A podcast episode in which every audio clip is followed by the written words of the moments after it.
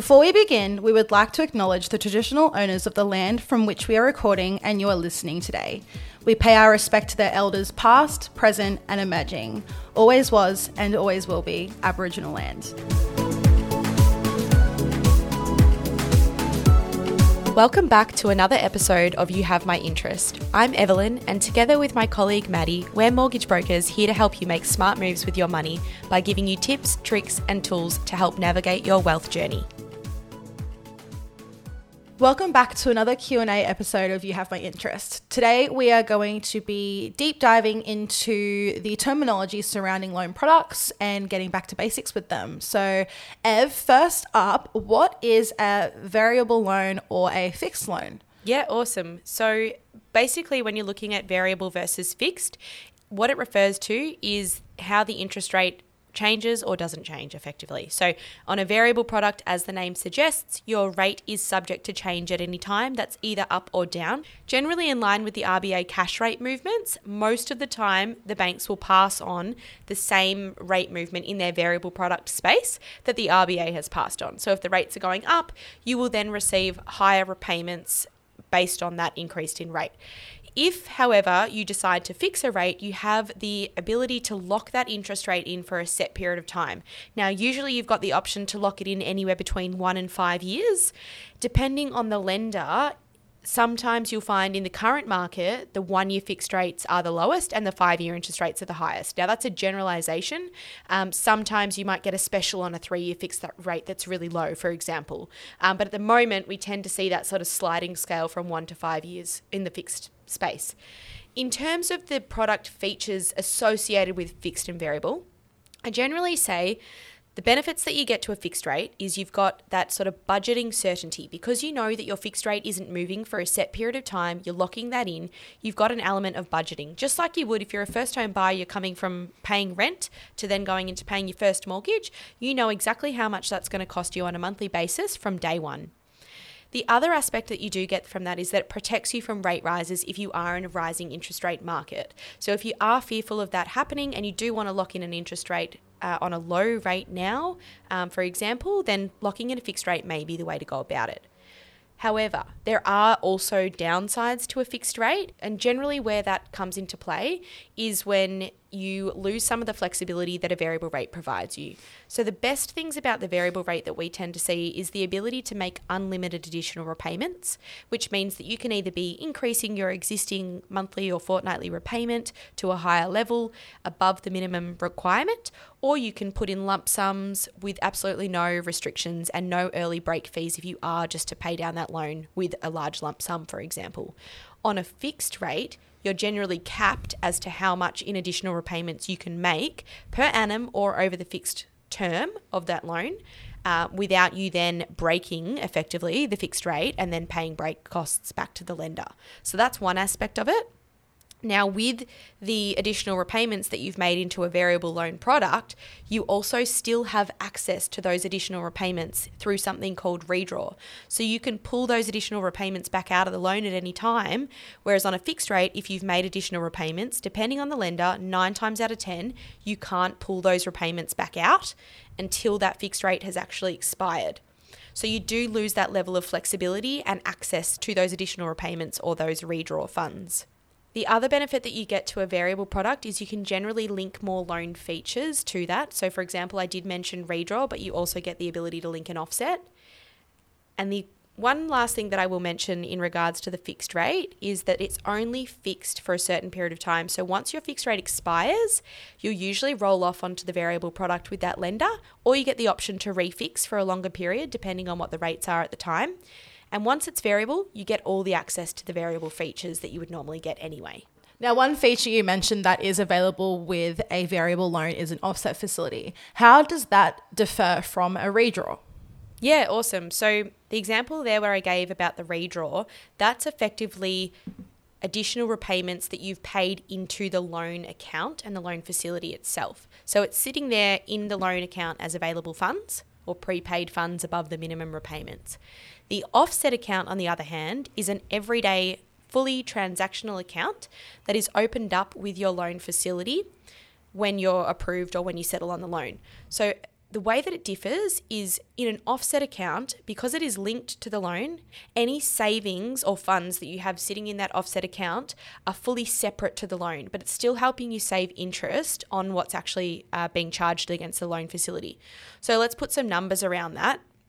Where you've got a $500,000 home loan and $50,000 sitting in your offset account on a daily basis, what will actually happen there is at the end of the month, when the interest is charged on the loan, there'll be a calculation that goes on in the background with the lender, and you'll only be charged interest on the difference between that 500,000 and the 50. So you only then get charged interest on $450,000 worth of loans owing, even though your limit is still 500 grand.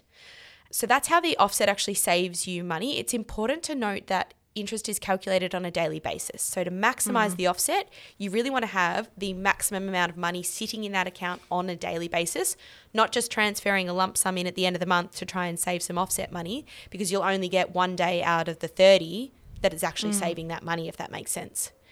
So I guess to just sum that up, the redraw sits in the loan, the offset sits in a transactional account. So you, the access to money is very different. And without going into detail from a tax perspective, generally we see the offset is more favourable to investors than the redraw because the redraw changes the purpose of the funds in the loan facility itself. Yeah. So basically, a redraw will be in the exact same account as the mortgage. Yep. And an offset will be in a completely separate account, but they both work in the same way of reducing the amount of interest paid. Exactly. Awesome on that with an offset account, can you usually get it with a fixed loan?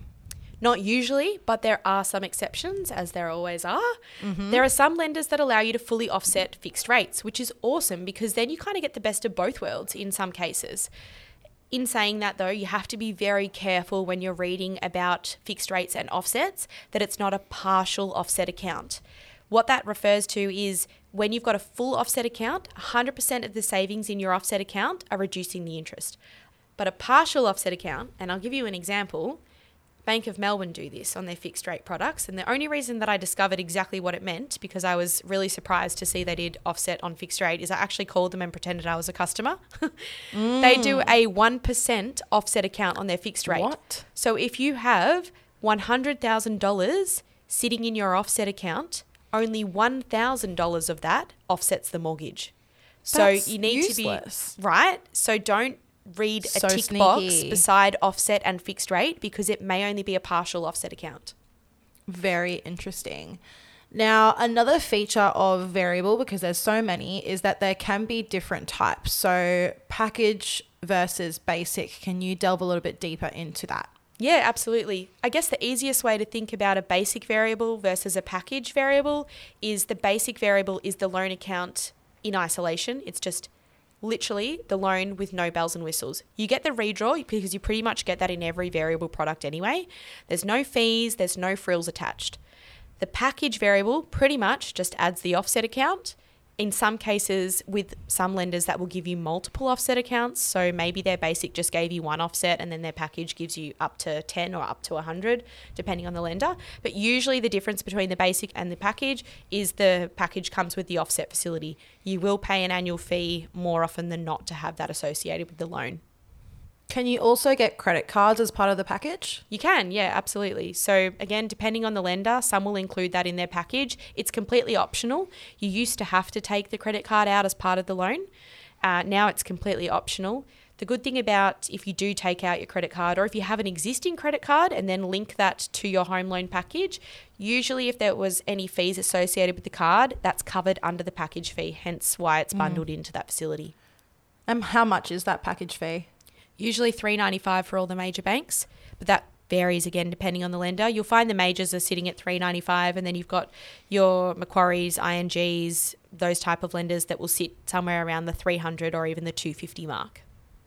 And are there any other fees involved for having a variable loan? There might be some upfront fees, especially in the basic variable products. They might have higher upfront fees just as setup costs because they don't charge that ongoing package rate. A lot of the times, though, they're discounted for new customers or waived for new customers, but it's not uncommon to see $200, $300 worth of upfront fees to cover the lender's documentation in order to issue your loan documents to you or to cover their solicitors if they have external solicitors that do all of their settlements or if they need to get valuations and they don't cover the cost of valuation. Sometimes lenders cover the first $330 worth of a residential valuation and then anything on top of that you would need to cover.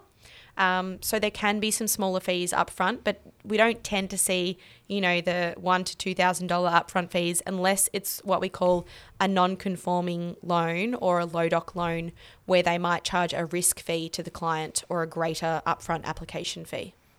Another aspect of loans that a lot of people may have heard of is principal and interest payments or interest only repayments. What is the difference? So, principal and interest refers to you paying off the principal as well as the interest. When you're paying down the principal balance, you're paying off the loan with every single installment of your repayments. So, basically, the balance of the loan is reducing as you pay that off. You'd obviously still be charged interest, but it basically means that the repayment that you make to the bank on a monthly basis is made up of a portion that is paying down the loan and a portion that's just paying the interest back to the bank. If you pay interest only repayments, you're not ever reducing the balance of the loan. So you're literally just paying whatever the bank charges you each month for interest. So if you've got a $500,000 loan with a five year interest only term, in five years' time, you've still got a $500,000 loan. You've just been paying interest on that for the last five years. If you've got a P&I reducing loan, after five years, you might only have $470,000 owing, depending on what your rate was and what your repayments were. So, on the topic of rates, what is an introductory rate and what does it mean? So, an introductory rate can sometimes be called a honeymoon rate. And the reason that it's termed that is because usually it gives you a really great discount for the first couple of years and then it reverts to a higher interest rate. So it's not a fixed rate, it's still a variable rate home loan, but they give you an additional discount of the loan for the first couple of years. So you just need to be careful, I guess, around the terms and conditions of that, that you're also assessing how much it jumps up to after those first two years. Westpac are one of the majors that do it. There's not a lot of banks that do it anymore. It's kind of been phased out because it isn't seen to be responsible to give people a discount and then bump their rates back up after two years. Mm. Westpac still do it for two years. Some banks will do like a one year intro rate and that sort of thing as well. But you just got to be careful of what that reverts to. And then I guess that's when you look at refinancing. Absolutely. Now, on the topic of different types of rates, something that we see a lot and what clients will see on websites of banks is something called a comparison rate what does it mean? Is it accurate? And what is your opinion on them? My opinion on them is they are a really great marketing strategy to mm. get business in the door.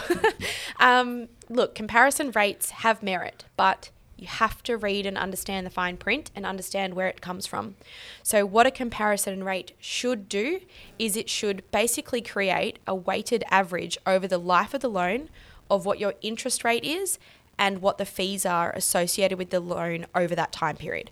So, for example, if I had a 3% interest rate and I paid an annual fee of $500 every single year, my comparison rate might come out to be 3.4% or something. I'm just throwing numbers out here. So, what they do is they, they show you what the rate would be, including all fees encapsulated into that rate, versus if I had a 3% interest rate with no fees ever over the life of the loan, my comparison rate would still be 3%. So, that's what it should do. It should create a really nice weighted average that you can look at that and go, okay, so including all fees, my rate would actually be this. However, the reason why I say take that very, very carefully and read thoroughly into the terms of that is because usually it's assessed on something like a $150,000 loan over 25 years or something like that. So it actually doesn't factor into consideration your specific rate or the length of time. The other thing that it doesn't do is we see this a lot with the major banks. When we apply for pricing with major banks, that effectively means that we're applying for a specific discount on your loan product and that is for the life of the loan. Now, comparison rates, unfortunately, don't include your specific stated discount that you get based on your loan amount, your um, loan to value ratio, and the type of product that you're taking out with that bank. So, the comparison rate compared to a major bank actually doesn't have any merit to it because it doesn't specifically talk about your loan. So, we prefer to look at a dollar comparison with specific interest rates rather than a comparison rate. I found that really interesting about comparison rates, and it's something that we do speak to clients about a lot because they will always say, Oh, well, the comparison rate on the website is this. So it's something really important to be aware of and to have that education about. So, with that, if you have any more questions regarding any mortgage products or anything related, please just send us a message on any social media channels and we will get back to it in another episode. So, thank you for your time. Thanks for listening to this week's episode of You Have My Interest. Remember to subscribe to the show on your favourite podcast player. To find out more about how Everlend can help educate and empower you to achieve your goals with finance and property, just visit everlend.com.au forward slash podcast and book in a free discovery call.